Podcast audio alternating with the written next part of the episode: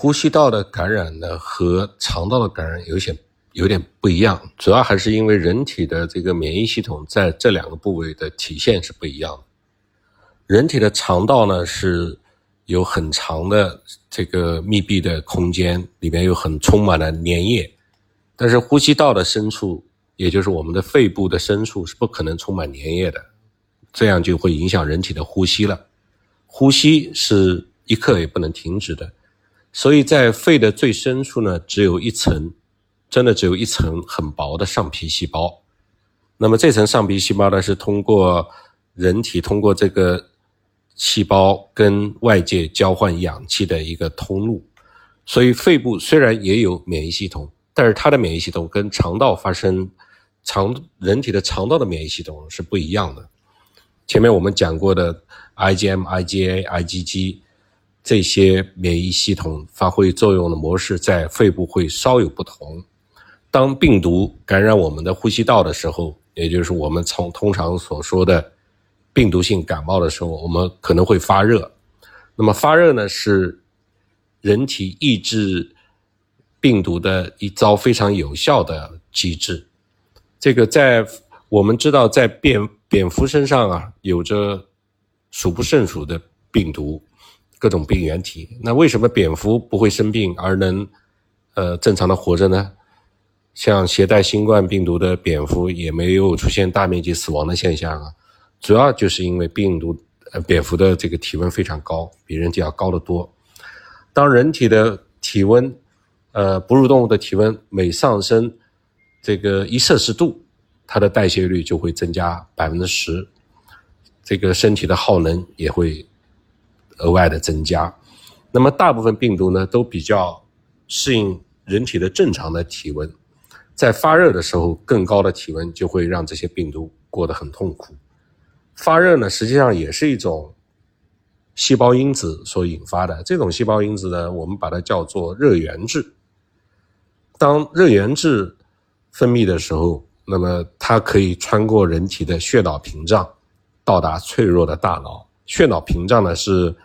人体的大脑的一层防御系统，不可能让所有的物质都毫无限制的通过血脑屏障，因为我们的大脑是整个人体的指挥中心、神经中枢，那是太脆弱、太敏感了，所以大部分的物质呢会被血脑屏障所阻挡。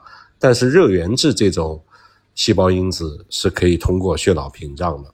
当热源质通过血脑屏障的时候，人体的大脑接收到热源质之后呢，就会把人体的恒温设定向上提高啊。比如说，原来是三十六度、三十七度的时候，那可以把人体的温度提高到三十八度、三十九度。这个时候，人就开始发热。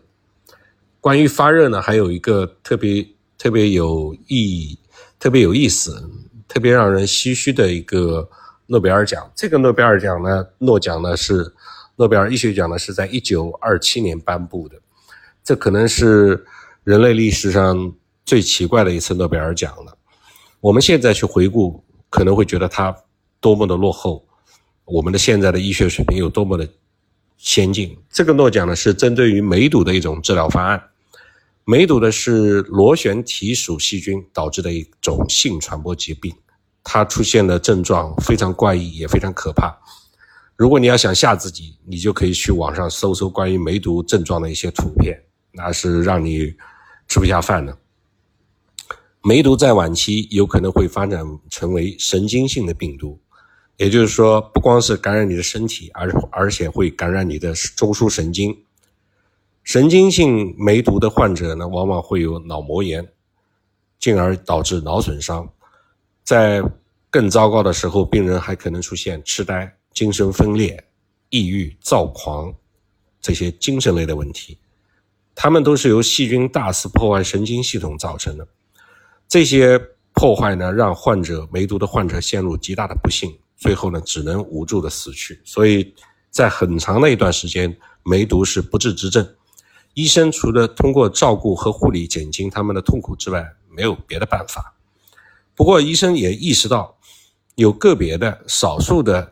因为其他疾病而发高热的病人，这些病人呢也感染了梅毒，哎，最后他的梅毒竟然痊愈了。于是就有医生开始尝试实验用发热疗法来治疗梅毒。怎么治疗呢？就是让感染梅毒的病人人为的让他发热，同时呢，给他这个人为的发热怎么让他发热呢？就是给梅毒梅毒的病人再注射疟疾的病毒。这听上去有点吓人，但是想想这些得了梅毒的患者，其实只有死路一条。又抱着死马当活马医的态度去治疗的话，这个风险也说是也算是可以接受。而且在那个时候，就一九二零年代，疟疾已经是可以治疗的了。所以呢，疟疾作为能引起人迅速发热的一种疾病，是首选用来试验治疗。梅毒的这个发热疗法是不是可可行？是不是有效？